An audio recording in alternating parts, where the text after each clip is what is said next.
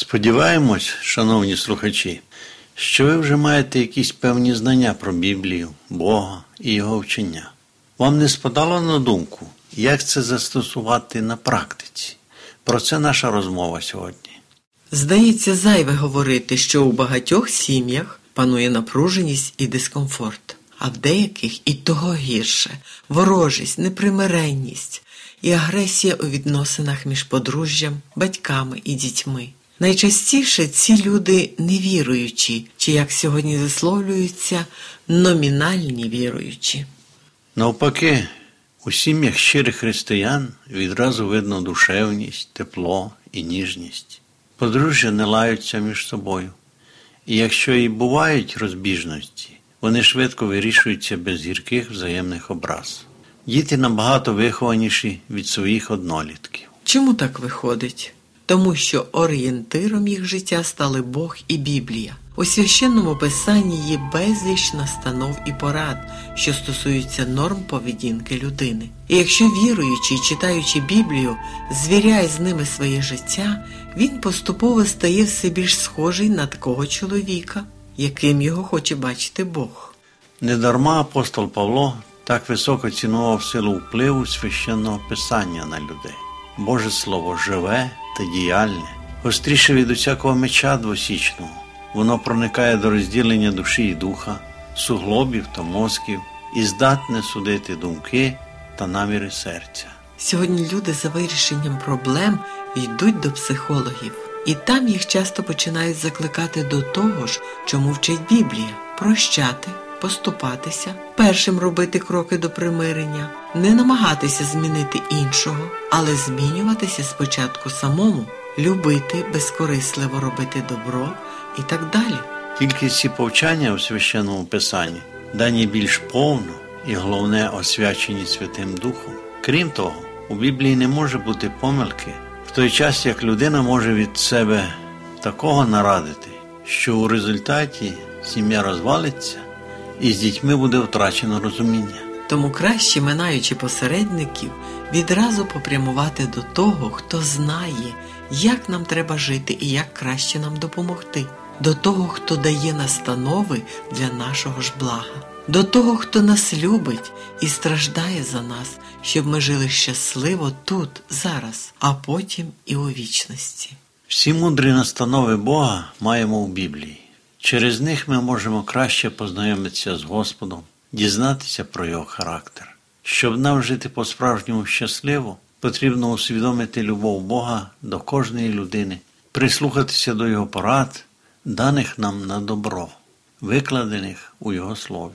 Біблія це своєрідне дзеркало. Вона прямо говорить про те, який я є. Вона розкриває всі мої недоліки, і перед людиною постає вибір або прислухатися до неї, чесно поглянути правді в очі, покаятися, попросити Бога, щоб він допоміг змінитися. Або просто закрити Біблію і сказати: та нічого страшного, що ми не за Біблією живемо. Майже всі зараз так живуть.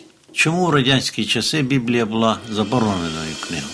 Чому в середньовіччя навіть церковні правителі під страхом смертної кари забороняли простим людям читати Біблію? Тому, що Біблія відкриває правду. З перших же своїх сторінок Біблія показує, з якими труднощами приймали люди Слово Боже, як легко підміняли його власними бажаннями та мріями. Світло засліплювало їх, заклик Божий викликав запеклий опір. Але хто би які мотиви не виставляв, виправдовуючи свою поведінку, ясно одне. Віруючій людині для духовного зростання і пізнання Господа необхідно читати Біблію. Однак при цьому треба мати на увазі, що для правильного розуміння вчення священного писання потрібно обов'язково враховувати кілька умов при його тлумаченні. Тобто потрібно прийняти і дотримуватися правил, які дає нам сама Біблія. Перше правило потрібно уважно вивчати святе письмо. Це правило ґрунтується на віршах. Нехай книга цього закону не відійде від твоїх уст, але будеш роздумувати про неї вдень та вночі, щоб додержувати чинити все, що написано в ній.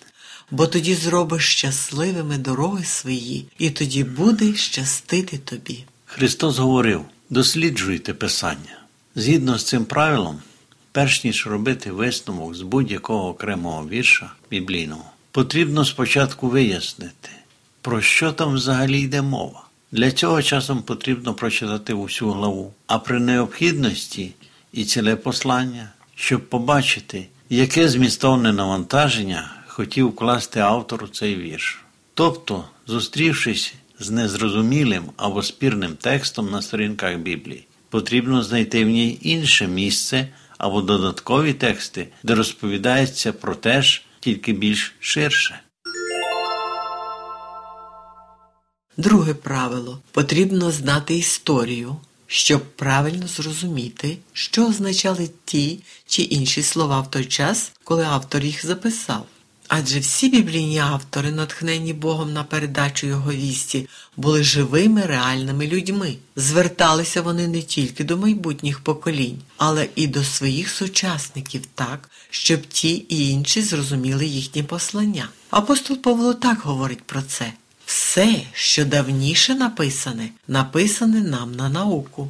Третє правило. Біблія не може собі суперечити. Це правило ґрунтується на вірші. Все писання натхненне Богом. Тобто, якщо в Біблії зустрічаються, на ваш погляд, суперечливі один одному тексти, то однозначно, що один із них несе іншу звістку.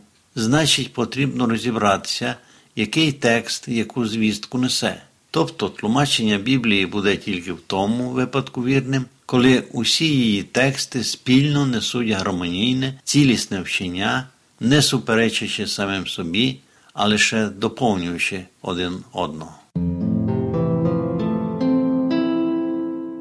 Четверте правило. До тексту Біблії не можна нічого додавати і не віднімати. Це правило ґрунтується на наступних віршах. Не додавайте до того, що я сьогодні наказую, і не зменшуйте з того, щоб виконувати заповіді Господа, не мудрувати понад те, що написано. Таке саме застереження маємо на останній сторінці Біблії не додавати і не віднімати. П'яте правило. Кожен текст Біблії несе важливу інформацію і не можна закривати очі на який-небудь вірш писання, навіть якщо він вибивається зі звичного і поширеного розуміння Біблії. Бог так сказав про свою вість. Господні слова слова чисті, як срібло, очищене в глинянім горні, сім раз перетоплене. Тобто потрібно дослідити, яка думка закладена Богом у даному тексті. Шосте правило. Будь-яке тлумачення Біблії потрібно порівнювати з текстом самої Біблії. Якщо чиєсь вчення суперечить словам Божим, викладеним у Писанні, то дане тлумачення не може бути правильним. Це правило засноване на наступному тексті. Звертайтеся до закону і свідоцтва. Так раніше називалося Святе Письмо. Якщо вони не говорять, як це слово, то немає в них світла.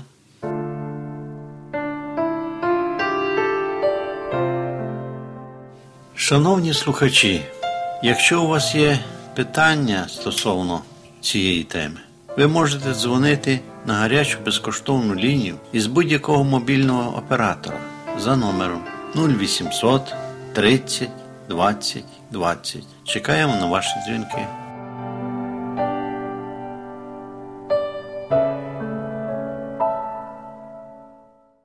Сьоме правило. Необхідно спочатку правильно розставити пріоритети, тобто шукати в Біблії не те, що ми хочемо там побачити, а те, що там написано, тобто те, що хоче донести до нас Господь. І якщо викладена у священному писанні звістка суперечить нашим переконанням і вченню шанованих нами людей, то потрібно бути готовим віддати перевагу прямому Слову Божому. Свідоцтво Боже більше повинно коритися більше Богові, ніж людям. Восьме правило. Вивчаючи Біблію, потрібно розуміти, що як в часи старого, так і нового завітів з людьми спілкувався один і той самий Бог, і характер Господа завжди був однаковий. Бог так говорить про свою незмінність. Я Господь, я не змінююся. Дев'яте правило. Не потрібно боятися складності писання і лінуватися пізнавати волю Божу в ньому викладену. Розумійте, що є воля Божа. Десяте правило. Ну і, звичайно, потрібно молитися перед кожним читанням Біблії, з проханням до Господа відкрити нам ту звістку, яку Він хоче до нас донести. Треба молитися завжди і не занепадати духом. Усіх цих правил потрібно дотримуватися в сукупності, не нехтуючи жодним з них. Тільки тоді ми можемо побачити у Біблії ту інформацію, яку Господь у неї для нас вклав. Тільки тоді ми не просто познайомимося з Богом, але будемо знати Його як люблячого друга і батька. І тоді Бог змінить наше життя на благо нам самим і нашим близьким. Не чекай, коли зів'януть квіти,